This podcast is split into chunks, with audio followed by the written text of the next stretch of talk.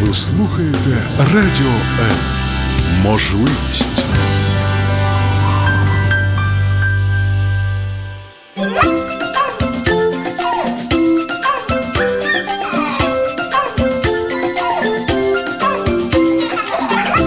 Мамські пристрасті. Як не збожеволіти від щастя, яке зветься діти. Бабушка, а бабушка, а ты умрешь? Умру, внучек, и тебя закопают. Закопают. Вот тогда-то я на твоей швейной машинке и поиграю. Все это похоже на черный юмор.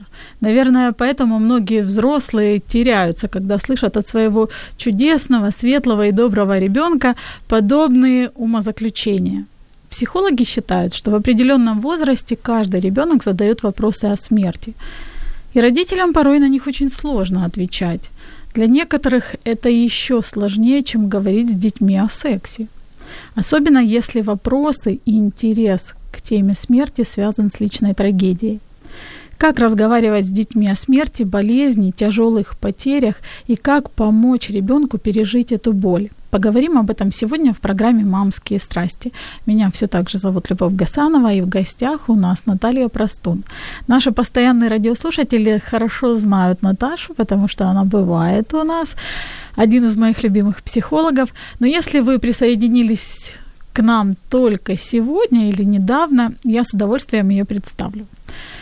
Наталья Простун – практикующий семейный и детский психолог, психотерапевт, ведущий автор обучающих и терапевтических групп и программ для детей и родителей и автор книги «Как понять ребенка, видевшего войну, и как помочь ему». Наташа, здравствуй.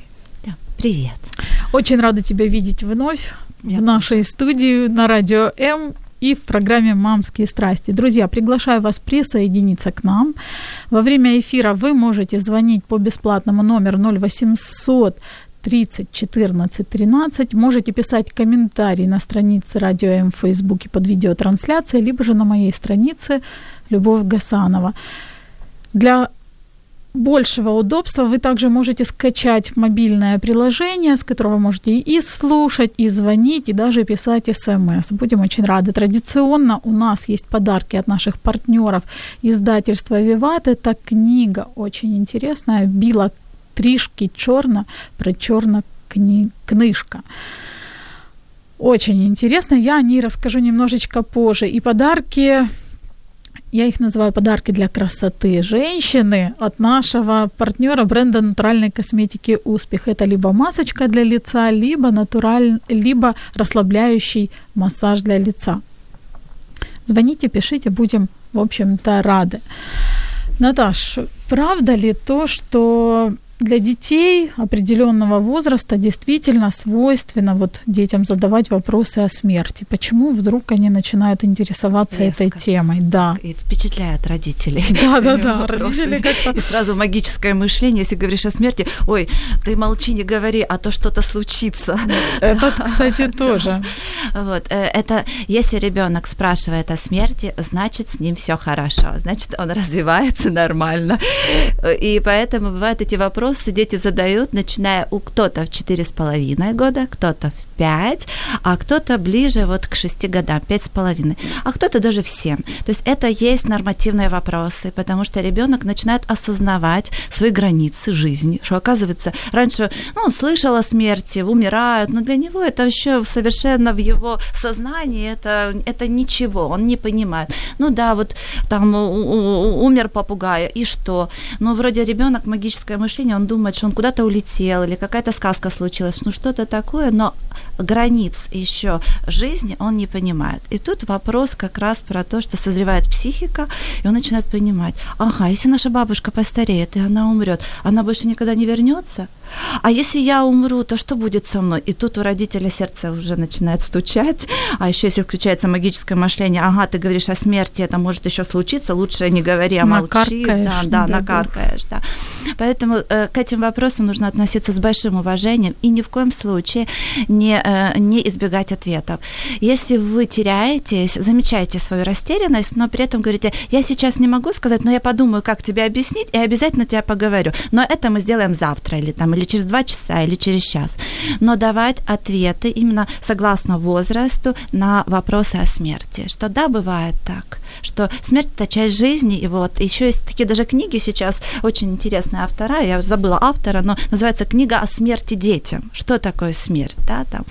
Поэтому дети могут задавать, и когда ребенок понимает, осознает, для него легче потом воспринимать вообще, что есть такое, да, и э, в нашей культуре вообще там смерть избегать, э, потому что смерть – это вообще пугающее что-то, есть такой нормативный страх смерти у каждого, и у меня, и у вас, да, э, поэтому тревога возрастает, когда мы говорим про это, но становится легче, когда мы уже говорим. А как нужно говорить? Насколько подробно? Нужно ли при этом как бы сопровождать всё. эмоциями определенными, свойственными для такого, для такой темы?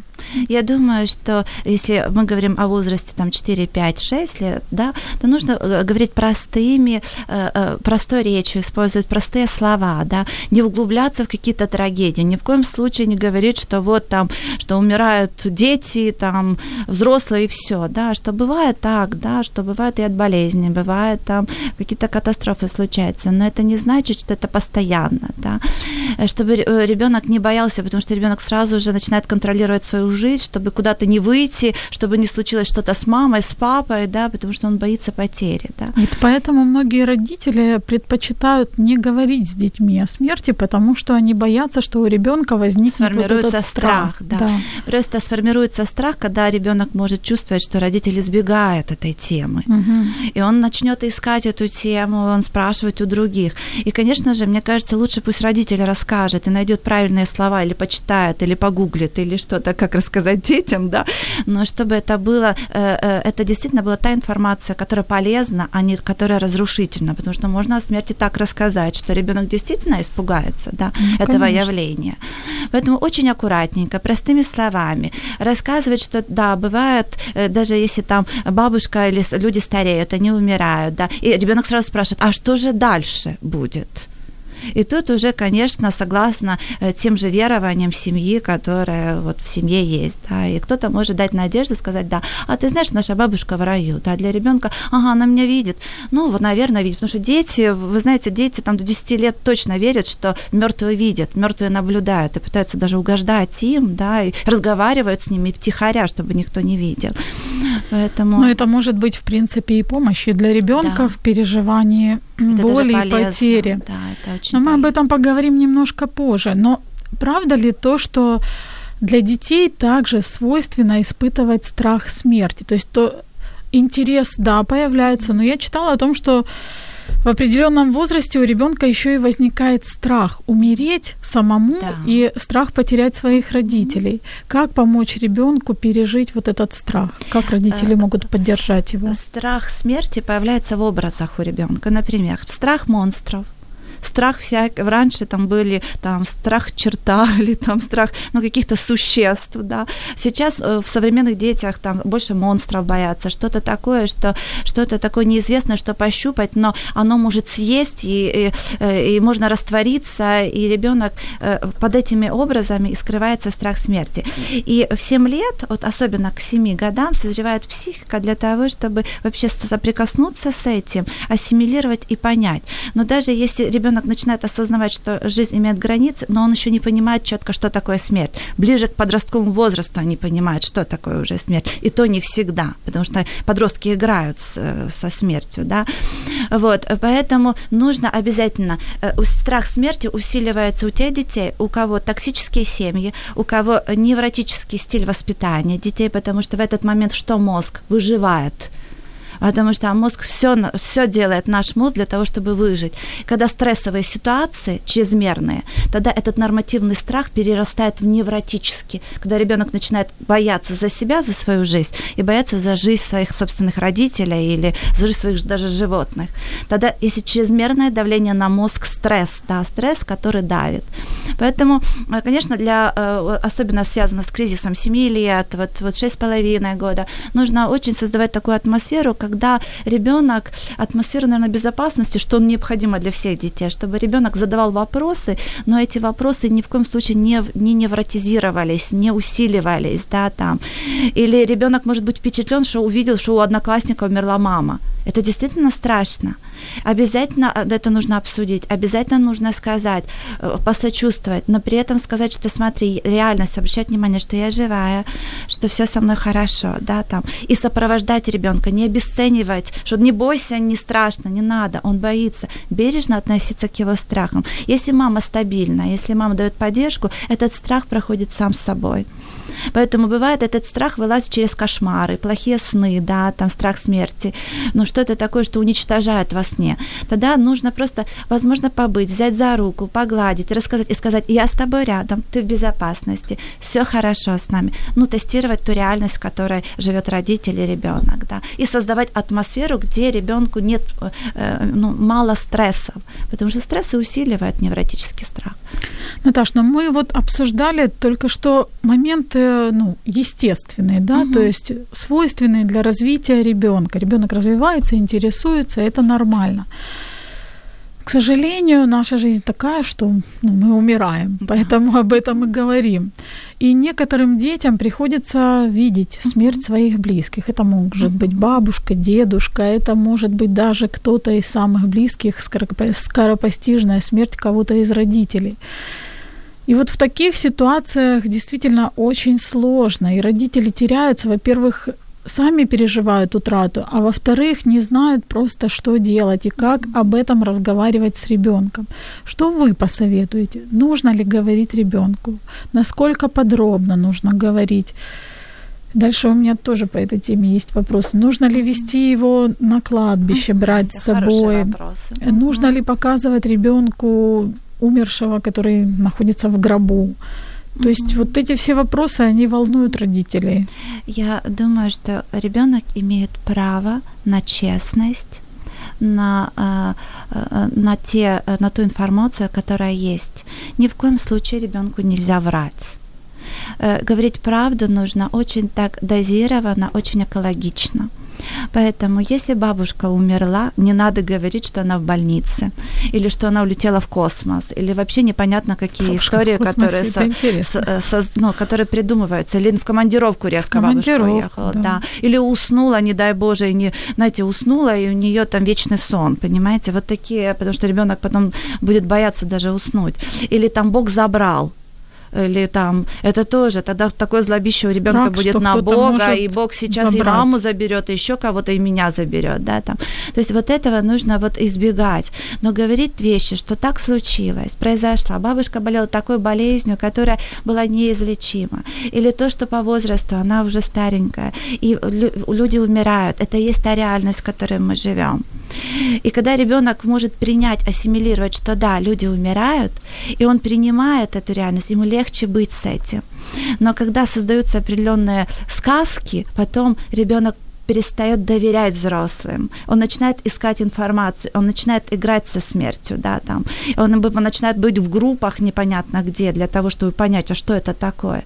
Поэтому лучше говорить, если мама болеет, если мама, правда, нужно подготовить ребенка, если это онкоболезнь, и четко знают родные, что мама может умереть, обязательно подготавливать. К потере легче будет ребенку переносить эту потерю, что может такое случиться, да, но мы справимся, она всегда с нами есть. Мы можем ценить то время, которое у нас есть, да. Ребенок еще не может осознавать, что это такое. Но вроде это как он будет всегда много задавать вопросы, и всегда нужно отвечать на эти вопросы. Отвечать так, что я с тобой рядом, мы вместе, мы одной командой, мы сможем друг другу помогать. Но при этом говорить, а не так, что было в моей практике, что раз мама болеет, болеет, болеет, и резко умерла, и ребенок совершенно в растерянности. И это злость, этот гнев, И это горе, оно настолько э, э было подавлено, что уже э, это был ребенок, а сейчас это молодая женщина, которая до сих пор начинает эти чувства, начинает давать о себе знать. Да? Это как э, отстраненное горе. Такого дела лучше с детьми быть и всегда, как ты себя чувствуешь, да. И дети не так горют, как взрослые. Они могут горевать агрессией, они могут горевать совершенно улыбаться, но при этом это не значит, что ребенок вообще счастлив, да, там. Э, взрослому может казаться, что он совершенно не понимает, нет, он просто по-другому, потому что у, у ребенка есть защитные механизмы психики, которые помогают сохранить стабильность психики. Поэтому реакции могут совершенно разнообразные. Но это не значит, что ребенок не переживает боль. Наташ, ну вот такие вопросы, как э, нужно ли показывать ребенку э, человека в гробу. Брать ли его с собой на кладбище, когда ребенок видит, как этот гроб закапывают вместе с человеком, там, с бабушкой или с кем-то из близких? Знаете, это как раз про то, что в нашей культуре запрещено, вот просто такая культурная особенность наша, запрещено водить там детей на кладбище. В моей практике вообще бывает, что там папа умер, он никогда и не был, да, там. Э, э, э, и когда мы, однажды я была на одном семинаре, где приезжали англичане, и они очень удивлялись нашим культурным особенностям. Говорят, как, как это ребенка не, не, не, ну, это же нельзя так, это же должна, это, ведь похорон, это то, это то, что, наоборот, помогает пережить трагедию. И поэтому на самом деле ребенок может быть присутствовать на похоронах. Психика, она имеет свои ресурсы для того, чтобы справляться с потерями. Вот так у нас все заложено, на все внутри есть. Просто для детей нужно предупредить. Все ритуалы, которые происходят на похоронах, что кто-то может плакать, помните, плакальщицы есть, да, да почему да. это, что кто-то может кричать от боли, и это предупредить заранее, что может быть, когда человек умирает, да, его у нас есть такая традиция, когда там могут закапывать или могут сжигать, да, мы объясняем, что есть душа, да, там, если это, например, религиозные люди, они могут говорить, что душа, она отделяется от тела, то есть вот такие моменты, которые вы все предупреждаете заранее, и все предсказуемо, и ребенок уже ребенок, он уже видит, он замечает, ему легче это справляться, он может. Обязательно возле ребенка должен быть тот человек, который очень близкий, который помогает. И если говорить, э, ребенок, э, защитные механизмы, они также срабатывают. То есть он может потом переживать на кладбище, он может очень быть мобилизирован, а потом могут появляться картинки или что-то. Это обсуждать, это быть поддержкой для него. Но еще есть дети с очень таким типом нервной системы, который чрезмерно чувствительный, чрезмерно впечатлительный. Вот с ним нужно будет аккуратно. Тогда нужно почувствовать, можно взять на кладбище или нельзя – Возможно, ребенок не, ну, действительно может не перенести Для этот него момент. это будет страх. Стра- страшно. Но мне кажется, тут очень важна родительская чувствительность. Но так как в нашей культуре вообще часто детей не водят на кладбище, э, этого делать не стоит, потому что, наоборот, это ухудшает состояние. Если вы заметили, городские дети от сельских, чем отличаются? В селе умирают животные, там похороны все ходят селом друг к другу, знаете, все селом э, поминки отмечают, да, там вот как э, сопровождают. Э, э, и вы знаете, дети легче переносят. У, у городских детей есть ограниченность. Это как некая редкость соприкосновения со смертью. Поэтому иногда даже полезно пойти с ребенком кому-то на похороны. Табуированность, она все-таки скорее мешает, да? Да, да. Мы продолжим говорить на столь щепетильную тему буквально через несколько секунд. Оставайтесь с нами. Ви слухаєте Радіо М. Радіо М. Музична хвиля. Это программа «Мамские страсти», и сегодня мы говорим о недетских разговорах с детьми, как говорить с ними о смерти, болезнях, тяжелых потерях и как им помогать переживать подобные утраты. Говорим с Натальей Простун, детским и семейным психологом и психотерапевтом, и у нас есть вопросы от радиослушателей. Роман спрашивает, у меня такой вопрос. Если ребенок сам говорит, что не хочет жить, как быть? Что ему говорить? Мне э, хочется задать нашему слушателю вопрос, да, там, а сколько лет ребенку? Но Да, если ребенок важно. говорит, я не хочу жить, первый вопрос нужно задать, что ты подразумеваешь под этим? Что значит не хотеть жить? Это как? Мгм. Потому что ребенок можно вносить какой-то свой смысл, да, там. Почему? Что тебя волнует? И если действительно ребенок говорит, что он не хочется, хочется, не хочет жить, и как смерть, как решение проблем или избавление от каких-то эмоций, это ребенок в зоне риска. Это нужно быть очень внимательным к чувствам, э, к жизни этого ребенка, то, что его волнует. И, наверное, знаете, есть семьи, когда мама говорит, вы меня, вы до гроба меня доведете, знаете. Да, да. Если часто используют родители, вы, вот я сейчас вот, я не знаю, просто, вы, я не знаю, заболею или умру, потому что вы так себя ведете. Вот эта манипуляция смертью идет. Дети могут также говорить, как и родители, что я не хочу жить, как и мама может говорить. Это как некий способ, он может не вносить, не понимать, что это такое. А может действительно, правда, при депрессивном состоянии детей, у детей э, как будто бы вообще э, э, в жизни нет смысла, и он, правда, может и не хотеть жить. Но он может, если это маленький ребенок, например, до 10 лет, он может не понимать, что это такое. Если это подросток, он уже знает, что это такое.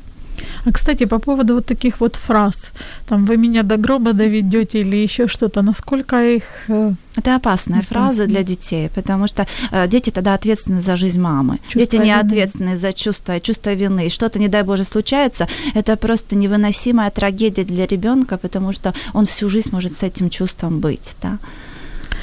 Наташ, у меня такой вопрос. Как ни странно, но некоторые дети переживают гораздо сильнее смерть своих питомцев, любимых, особенно Мгм. если они с рождения вместе.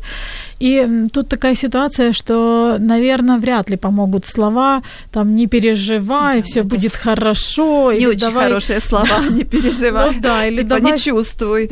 или давай заведем там Второго нового, замену. Да. новую зверушку. Клин клином, да. Да. Как помочь ребенку пережить утрату? Потому что, ну, вот у меня, например, знакомая, она рассказывала о том, что ребенок намного сильнее переживал смерть своего там любимого кота, чем смерть, как ни странно, там дедушки, с которым он общался реже намного. Да. Вот То с есть котом чаще ребенок с общался, он спал, играл, да, кормил да. его, поэтому, естественно, привязанность может быть очень большая. Кроме того, если ребенок рождается, а кот есть еще, уже формируется привязанность к животному. И потеря – это как потеря члена семьи. На самом деле для ребенка вот так. И когда взрослый обесценивает эту потерю, на самом деле я в этот момент очень злюсь на взрослых, потому что для ребенка это человек, а для взрослого это животное, да, там. Поэтому он придает смысл. Чем больше ребенок контактирует, играет, тем больше, естественно, он и рыдает, и плачет, и горюет.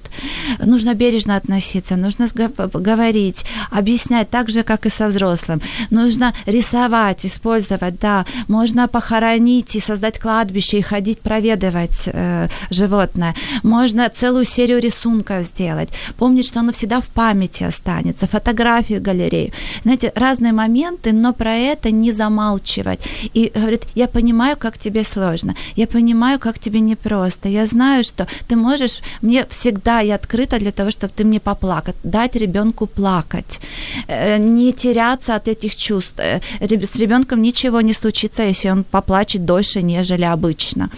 Поэтому не пугаться не того, пугаться что ребенок рисует, например, рассказывает об этом и не умолкает. Сочинять сказки, создавать сказки, придумывать рай для животных, знаете, что-то такое, использовать магическое мышление и, э, но при этом не терять реальности и правды, да, там. И дать возможность выразить в песнях, в стихах, да, там, в письмах, в рисунках. Ну, знаете, вот это такое сопровождение, и оно пройдет естественным способом. Это такой первый опыт потери, который психика тоже по-своему реагирует. И есть дети, которые более чувствительно, они реагируют более эмоционально. Есть менее чувствительные дети, они как-то быстрее отходят. Поэтому все мы очень разные. Но обесценивать чувства ни в коем случае нельзя говорить, не переживай, вы блокируете чувства, потом ребенку будет намного хуже. Спасибо, Наташ. У нас есть еще уточняющий вопрос относительно посещения детей кладбища. Мгм. Вот у нас Светлана, кстати, задавала вопрос. И э, написала, что вчера была на похоронах, хоронили уже пожилую женщину, мать моей подруги, там был также ребенок 9 лет, правнук. Я вот подумала, стоит ли детей брать на такие мероприятия или нет, но мы, в принципе, ответили на этот вопрос. И Марина уточняет, а во сколько лет можно? Со скольких лет? Да, есть Вообще, на самом деле с рождения можно брать Мгм. на кладбище. Поэтому дети по-другому воспринимают смерть, да. Просто уже с 10 лет они более восприимчивы к этому. Но я вспоминаю, знаете, как это, наверное, из области моего детства. Я вспоминаю, мы специально бегали по кладбищам, потому что настолько любопытства было к смерти. Но никто нам не объяснял. А мы сами искали ответы. Интернета не было, гугла не было. Поэтому мы ходили по похоронам, подглядывали, как это, как это быть мертвым, как это выглядит мертвым, понимаете? Интерес у детей будет, потому что для них это что-то такое неизвестное, страшное, таинственное, и взрослые этого очень сильно боятся и транслируют э, ну, свой страх детям, да? Он как будто заражаемый дети страхом. Вопрос относительно болезней. Мы уже, в принципе, вскользь сказали и упомянули о том, что случается и так, что родители, либо близкие люди, бабушки, опять-таки дедушки болеют. Болеют заболеваниями иногда неизлечимыми, иногда излечимыми, но процесс э, реабилитации, процесс исцеления, лечения, он сопровождается, в общем-то, не очень приятными вещами, которые не скроешь, в принципе. Если говорить об онкозаболеваниях, мы, в общем-то, все знаем. Как поддерживать ребенка в процессе и что говорить? Дети, э, у которых родители или кто-то из близких болеет такой ну, э, болезнью, или как онка, или та болезнь, которая приводит к смерти, на самом деле они часто заброшены эмоционально. Почему? Потому что все силы родственников уходят, и вся энергия уходит, На все эмоции поддержку. на поддержку того человека, который при смерти. Дети остаются в полном одиночестве, в полной эмоциональной изоляции. Очень важно, чтобы в этот момент мобилизировались или крестные, или соседи, или очень важно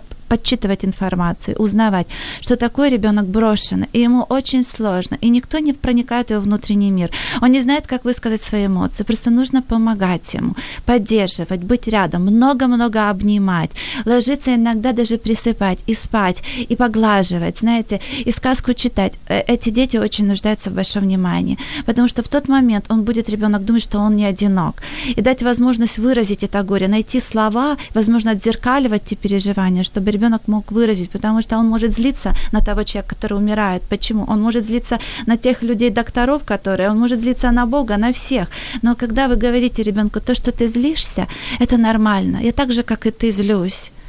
Но я думаю, что процесс горя очень важно описать. Вначале хочется не верить в это, отрицание, шок. Потом может быть такое злобище, гнев. Потом может быть такое состояние вообще потери, грусти, печали, аж ну, сердце плачет, да. А потом уже идет процесс, эти процессы всегда меняются. Процесс, наверное, некого принятия того, что я принимаю. И когда ребенок иногда он знает, что придется отпустить. Есть такой хороший фильм Голос монстра. И там четко показано все переживания ребенка в образе да, монстра и про те переживания, как он отпускал свою мать, да, которая вот этот момент отпускания, потому что она до последнего не могла умереть, потому что она также держалась за сына. Этот процесс очень обоюдный. Поэтому э, очень полезно фильмы смотреть, почитывать литературу, да, там, и быть рядом. Не, ну, замечать, что есть дети. Наташ, но говорить с, ли- с ребенком в любом возрасте, независимо Любом. от того, какого Иногда он мы возраста. очень обесцениваем э, детей, там 2-3 года, а что он понимает? А он ничего не понимает. Нет, он сенсорный. Он не может объяснить, когнитивно он не понимает, но он же чувствует. Он не знает, он не может найти слова для своих ощущений, и нужно найти для ребенка слова. Он может четко не понимать, что такое смерть, но у него может вот эти ощущения остаться на всю жизнь. Поэтому просто быть возле ребенка рядом, да, быть той поддержкой и привязанностью, потому что маленький ребенок, двухлетний, трехлетний, если это а, мама или папа, он теряет вот эту привязанность, это потеря привязанности, потеря любви, потеря заботы, потеря внимания, это не только потеря лица, да, там. Наташ, а вот такой вопрос. Как говорить с ребенком, если болен он?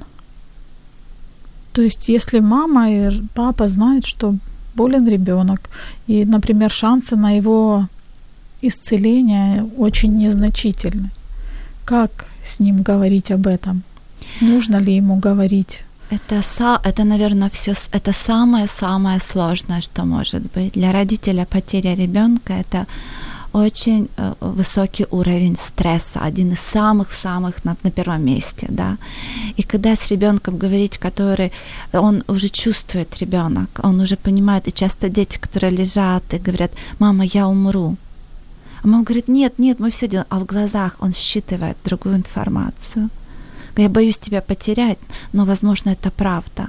Тогда дети могут узнавать больше о смерти. Они могут спрашивать, а если я умру, мама, а где я буду? А если я умру, а я буду тебя видеть? А если я умру, а ты э, со мной будешь общаться? А если я умру, а что будет дальше? А точно Бог есть? А точно ли я, а я хороший? А почему меня наказывают? Почему я так? А почему другой бегает? Да, а я лежу. Ну, знаете, появляется некая зависть, тому, некая несправедливость, да. И с этим нужно, нужно говорить, что я не, я очень хочу иметь, я хочу все сделать, я делаю все возможное, но я не все могу это сделать.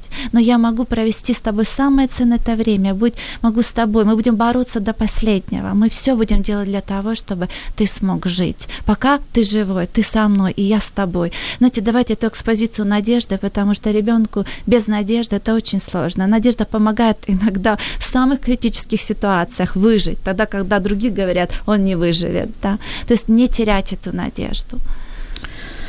Да, тема такая очень непростая, дорогие наши радиослушатели. Если у вас есть вопрос, что-то болит, э, о чем-то вы хотите спросить, возможно, переживаете и не знаете, как пережить боль или как рассказать об этом ребенку, вы можете позвонить по бесплатному номеру 0800 30 14 13, либо же написать комментарии под стримом на странице Радио М в Фейсбуке или на моей э, личной странице Любовь Гасанова. Мы продолжим наш разговор через несколько секунд. Оставайтесь с нами. Радіо М. Можливість. Радіо М. Мрія. Сегодня у нас не детские разговоры с детьми, о том, как говорить с детьми о боли, о смерти, об утрате. Нас не учили, мы не знаем как, но вопросы все равно есть, и реальность, она не меняется, люди умирают, люди болеют, поэтому, конечно, мы в глубине души, каждый родитель надеется, что ему не придется рассказывать, не придется сталкиваться с подобными ситуациями, но лучше уж быть готовым к вопросам, нежели, в общем-то, не быть готовыми к вопросам. Наташ, мы говорили о том, что, ну, в принципе, все знают, что это очень тяжелые темы, и их переживать очень тяжело. Где родителям брать ресурс для того, чтобы вот родитель, который сам переживает утрату близкого человека, где ему брать ресурс для того, чтобы поддерживать еще своего ребенка? Вы знаете, э, опять же, из моей практики часто я вижу, как родители мобилизируются для того, чтобы поддержать своего ребенка иногда часто, а потом уже начинается вот это отстроченное горе, потом горюет, когда ребенку помог как-то, да, а сам начинает догоревывать или горюет больше времени, чем необходимо, чем положено, да. Ну, процесс горевания это совершенно такой индивидуальный очень процесс. Поэтому, конечно, нужно понимать, что возле, возле рядом, возле, э, возле вас есть тот человечек, который очень э, несозревшая психика, несозревший мозг, что он очень, он, э, он нуждается в помощи, больше нуждается нуждаются, нежели вы в поддержке, потому что э, э, в этот момент я замечаю, когда и в практике замечаю, когда родители переживают утрату, боль, горе, дети мобилизируются и становятся родителями для своих детей. Это перевернутая иерархия, это то, что не должно быть. Но бывает, что в какой-то момент вот так есть. Я, я знаю, как раз хотела об этом Ребенок спросить. готовит кушать, потому что мама да. в депрессии. Ребенок идет покупает продукты в 9 лет. Ребенок успокаивает и говорит, мам, все будет хорошо. Вы знаете, когда э, в, моей, в, моей, в моем опыте, когда просто я как потеря животного тоже потеряла, и мне очень такие хорошие отношения были. И у меня ребенок говорит, я переживала за своего собственного ребенка, а он говорит, мама, у нас мы справимся. И меня это впечатлило, потому что вроде как он спасает меня а, а, от моих же чувств. А, а я должна ему давать поддержку в этот момент. Знаете, вот в жизни, когда потеря, бывают дети вот так, но это не полезно Но для очень, детей. да, очень большое Нагрузка. искушение оставить все как есть, Да. потому что родители, с одной стороны, радуются, что вроде как ребенок, вот он оказывает такую мне поддержку. И есть искушение поддаться вот этому и действительно стать как ребенком эмоциональным, а на ребенка переложить ответственность. Это как раз Где грани, при как- го- горевании идет такой защитный механизм, как регресс. Регресс в такую детскую часть, где хочется подпитаться, и ребенок начинает уравновешивать ситуацию, он становится взрослым и начинает давать то, что он еще не способен дать, потому что он еще ребенок. Вот почему родителям не нужно этому радоваться, так сказать, и не поддаваться на искушение. Потому что это для ребенка настолько затратно, э, что он, он полностью отвечает за родителя, за жизнь. Это большая нагрузка на психику, и она может иметь некие последствия. Потому что или по жизни начинает такой быть спасатель, всех спасать, да, но в ущерб себе, да, своей семье, своим, или просто э, это может приводить к, к, к определенным эмоциональным потерям, да, там пониженное настроение или депрессивные симптомы. То есть нужно стараться мобилизироваться и не бояться искать помощи. То есть у нас все заложено, потери переживаются естественным образом. Но иногда бывает, когда сильная привязанность или чрезмерная созив- даже вот такие эмоциональные зависимые отношения, то есть чрезмерная такая близкая связь с тем человеком, то э, и если сложно переживать потерю, не бояться обращаться к специалистам, узнать про это, да, получить поддержку, возможно, получить сопровождение, э, просто не бояться просить помощи для себя и, собственно, для ребенка особенно для тех детей, которые пережи, э, переживают потерю собственных родителей.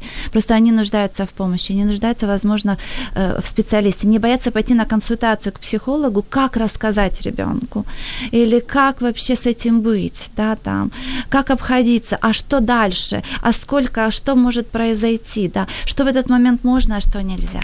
Но мы все-таки переключились с темы относительно родителей, да, как им переживать. У меня такой вопрос. Многие родители пытаются скрывать слезы, пытаются скрывать свои эмоции, опять-таки для того, чтобы не переложить ответственность за собственные эмоции на ребенка. Нужно ли это скрывать или не нужно Ну, скрывать? вы знаете, если, конечно же, ребенок видит пол такую исти- полную истерику и видит, что мама теряет сознание, потому что настолько от этой боли, да, ну, в этот момент, возможно, нужны те люди, которые стабилизаторы, которые могут быть рядом.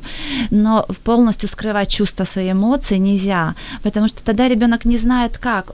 Э, Родитель показывает, как можно переживать. И родитель может говорить с ребенком и плакать, и говорить, ты знаешь, мне так же больно, но мы можем говорить с тобой. Это нормально плакать. Я могу, я часто могу по вечерам плакать. Ты не пугайся этого. Когда я поплачу, мне становится легче. Если ты хочешь поплакать, потому что при горевании очень полезно с кем-то плакать, не в одиночестве, чтобы кто-то был рядом. Поэтому поддержку. поддержку. Придем, я тебя поддержу. Э, Если мама это или там отец, идти искать поддержку где-то извне. Э, Но при этом недолго быть в этом горевании. Дети не могут постоянно находиться сутками с этими эмоциями. Они очень переключаются, поэтому ребенок может поплакать, а потом идет, смеется и играет. И это, нормально, нормально. да. И не надо вот думать, а что ты там не Забыл думаешь о уже, папе да, или да. там не думаешь о бабушке. То есть это так э, психика сохраняет свою стабильность, свою энергию для того, чтобы ну, идти дальше, да, для того, чтобы развиваться и все было хорошо. Наташ, такой вопрос. Я знаю или читала о том, точнее, не или, а читала о том, что у некоторых детей возникает чувство вины относительно смерти близких, смерти питомцев. Э, С чем это связано и что родители могут сделать для того, чтобы у ребенка не появлялось этого При чувства вины? потерях э, почти, ну, я не знаю, наверное, в 98% появляется чувство вины. Просто у кого-то может спектр вины больше, у кого-то меньше.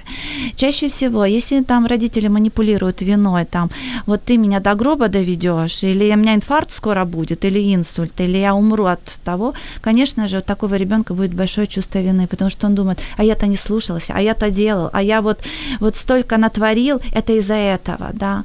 Э, э, Я тогда отказал маме, или я тогда попсиховал, и дети находят, и потом очень, и про это не говорят. Э, в первую очередь детям важно сказать, что то, что происходит с человеком, если умирают, это нельзя проконтролировать, это вне, вне контроля. И это просто бывает вот так, и что он, ребенок, ни в коем случае, он не виноват. Нужно смотреть глаза в глаза. Сказать, то, что ты чувствуешь вину, так многие чувствуют. Но на самом деле ты в этом не виноват потому что тогда ребенку идет облегчение. Вина еще больше усиливает депрессивное состояние, усиливает эту тоску, да, эту невыносимость. Поэтому детям нужно говорить. Бывает такое, что всегда хочется, а если бы я пошел той дорогой, а если бы я, а если, а если. Нет уже в этот момент если. Есть факт. И нужно с этим, это его принять, эту реальность, которая с, этой, с ней быть. А если уже нет, и никогда не усиливать. А если бы ты тогда – а если бы мы пошли к этому доктору? Все. Мы не знаем. Что бы было бы? Просто сейчас вот есть то, и уже с этим нужно. Ну а чувство вины, как считаете, нужно ли профилактически поговорить? То есть, если ребенок молчит, не говорит, что он там чувствует себя виноватым. Стоит ли родителям в любом случае, разговаривая Стоит. на эту тему, проговорить? Можно, можно сказать, что ты знаешь, я замечаю, что я чувствую себя очень виноватым перед... Мне казалось, что я бы мог бы что-то сделать, чтобы этого не случилось. Да, виноватый, как будто я должен... Ну, как будто я, опять же, про ответственность.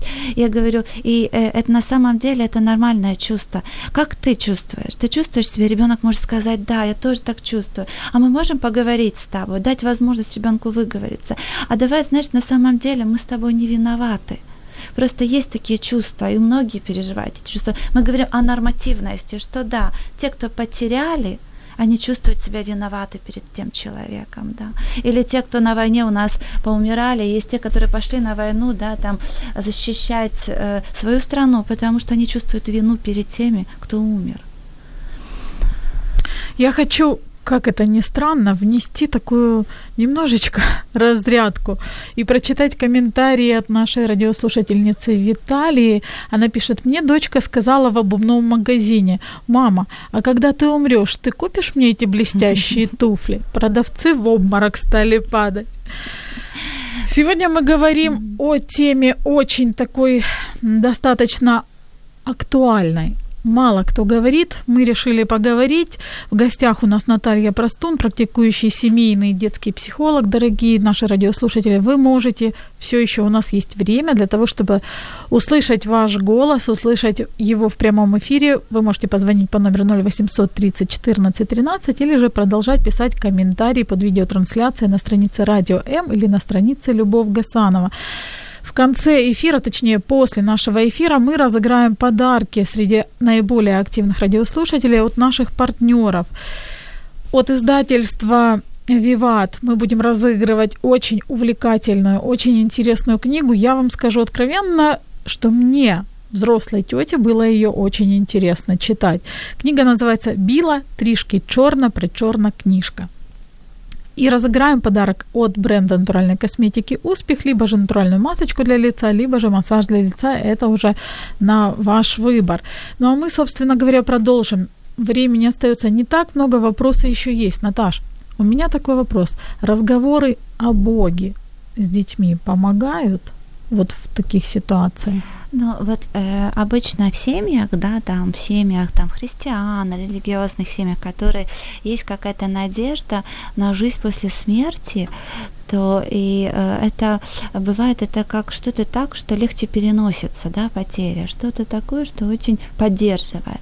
Если мы говорим о Боге, то иногда бывает, если мы вмешиваем, ну, там, Бога, что вот так Он, то очень много агрессии может быть на Бога. И важно очень обсудить. Иногда я часто говорю в своей практике, что я многое не понимаю, и у меня нет ответов, э, у меня нет ответов на все вопросы. Мне очень хочется, чтобы не было смерти, но это невозможно потому что это часть жизни. Я даю какие-то свои, и мне кажется, что иногда дети, они принимают то, что у меня нет, ну, что у меня нет всех ответов на все вопросы. Они как-то с этим справляются. И, конечно же, если это христи... Э, э, семья там, христиан или верующих людей, это семья религиозных людей, которые говорят о Боге, они ведь могут находить утешение и как молитва, да, там молитва как некий способ помощи, переживания, говорить Богу о своих потерях, о своих переживаниях, о своей боли. Это очень психотерапевтично когда мы называем, когда мы говорим, Боже, я тебя не понимаю, почему так? Боже, а я чувствую себя вот так. Когда мы называем все то, что внутри, в молитве, мы проговаривая, мы получаем такое внутреннее, внутреннее исцеление. Поэтому это очень-очень полезно. И дети часто это используют, даже в тех семьях, где нет религиозного опыта. Ну, скажем прямо, мы все, в общем-то, обращаемся к Богу, ну, практически время, все да. в трудных ситуациях, и болезнь и смерть – это как раз те самые ситуации, в которых мы обращаемся. Наташ, вы написали книгу «Как помочь ребенку, видевшему Войну. войну». Да, я скажу точно, как, она, как понять ребенка, видевшего войну, и как помочь ему. К сожалению, в наших реалиях очень многие дети видели войну. Кто-то, кому-то пришлось увидеть и столкнуться со смертью близких, кто-то просто слышал выстрелы и, в общем-то, испытывал страх. Что переживают такие дети и почему им, и какая помощь им нужна? И как родители могут дать эту помощь? Анна Фрейд сказала такую фразу, что э, ребенок любую бомбежку может пережить, если рядом мама.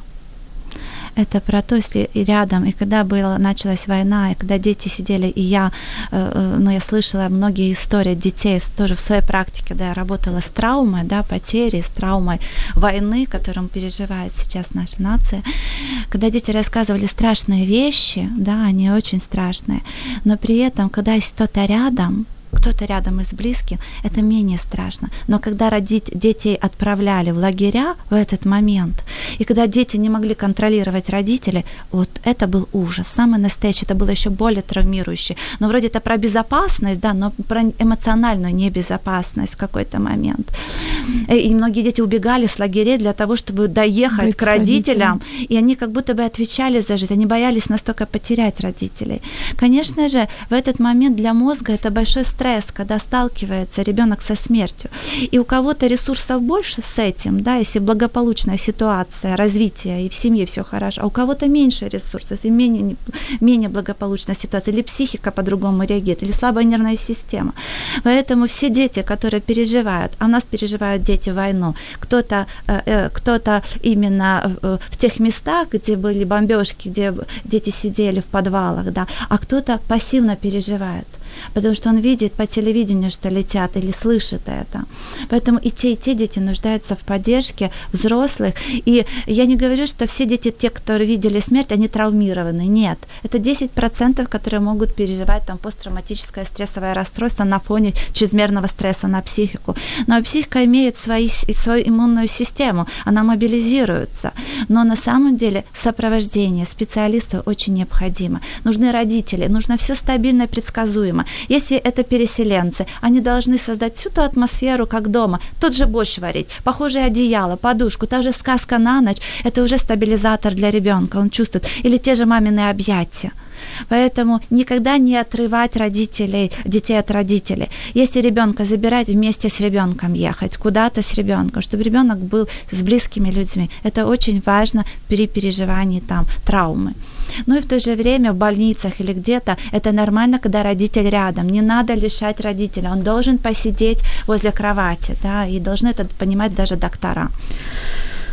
Хорошо, вопрос такой у многих родителей возникает вот тревога, опять-таки, относительно того, чтобы у ребенка в дальнейшем не было стресса и страха, что ситуация может повториться, страха того, что он может внезапно умереть или потерять близких. Как э, родителю помочь ребенку, чтобы вот этого страха не Просто было. как э, ну, замечено, что э, если хорошее качество жизни, то страх смерти не так, не так чрезмерно усилен. Да, он есть у всех людей, он помогает нам на самом деле. И даже помогает, чтобы качество жизни было лучшим. Да, это как некий способ выживания. Но при этом бывает, что дети тревожные. Тревожные дети. Тревожные дети, они чрезмерно боятся, могут бояться, что что-то может случиться. Опять катастрофа, что-то в будущем случится, или война наступит поступить или что-то. Обращать внимание, что это требует. Мы не знаем, что будет завтра, но сейчас, смотри, солнышко светит, деревья цветут, я не знаю, на улице все спокойно, ты в безопасности, ты в полной безопасности. Обращать внимание на реальность. Если ребенок бежит, а что может случиться? Смотри, я возле тебя живая, все хорошо. И замечаю, что все, знаете, опять же, не, не поддерживать вот этот фокус на будущее, потому что есть настоящее, обращать внимание и учить ребенка этому. И родитель, конечно же, сам транс, транслирует свою тревогу. Если родитель сам постоянно беспокоится, что может случиться с ним, он же заражает своими эмоциями ребенка. И ребенок так обходится э, вообще с жизнью, так же, как и родитель. Тогда обратите внимание на свои эмоции. У нас есть настоящее, прошлого уже нет. Оно было, оно в нашей памяти, да, там. Мы только, есть фотографии в нашем сердце, будущего еще нет. Есть только настоящее. Мы не знаем, что будет завтра. Завтра будет, и мы узнаем. К сожалению, время нашей программы подходит к концу, и мне очень нравится то, что ты сказала относительно того, что есть настоящее. Да, мы сегодня обсуждали тяжелые темы, и я думаю, что, в общем-то, об этом можно еще говорить и говорить, и много аспектов и разных нюансов и тонкостей, о которых можно поговорить. Но у нас есть настоящее. Сегодня у нас есть четверг, да. и мы можем радоваться и вместе с детьми, и, в общем-то, не бояться разговоров об этом. И ценить это время, ценить это время друг друга. Да, да. И радоваться. Это была программа «Мамские страсти». В гостях у нас была Наталья Простун, практикующий семейный и детский психолог, психотерапевт, ведущая и автор обучающих терапевтических групп и программ для детей и родителей, автор книги «Как понять ребенка, видевшего войну и как помочь ему». Ну а мы с вами, друзья, услышимся в следующий четверг и увидимся в следующий четверг. После эфира разыграем подарки. Всего доброго, будьте здоровы, будьте счастливы и не бойтесь говорить о сложном. Спасибо. Услышимся. До свидания.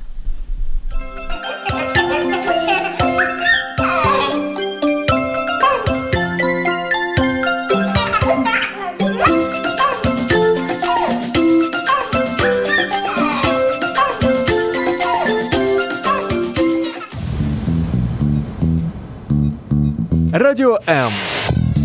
Про життя серйозно та з гумором.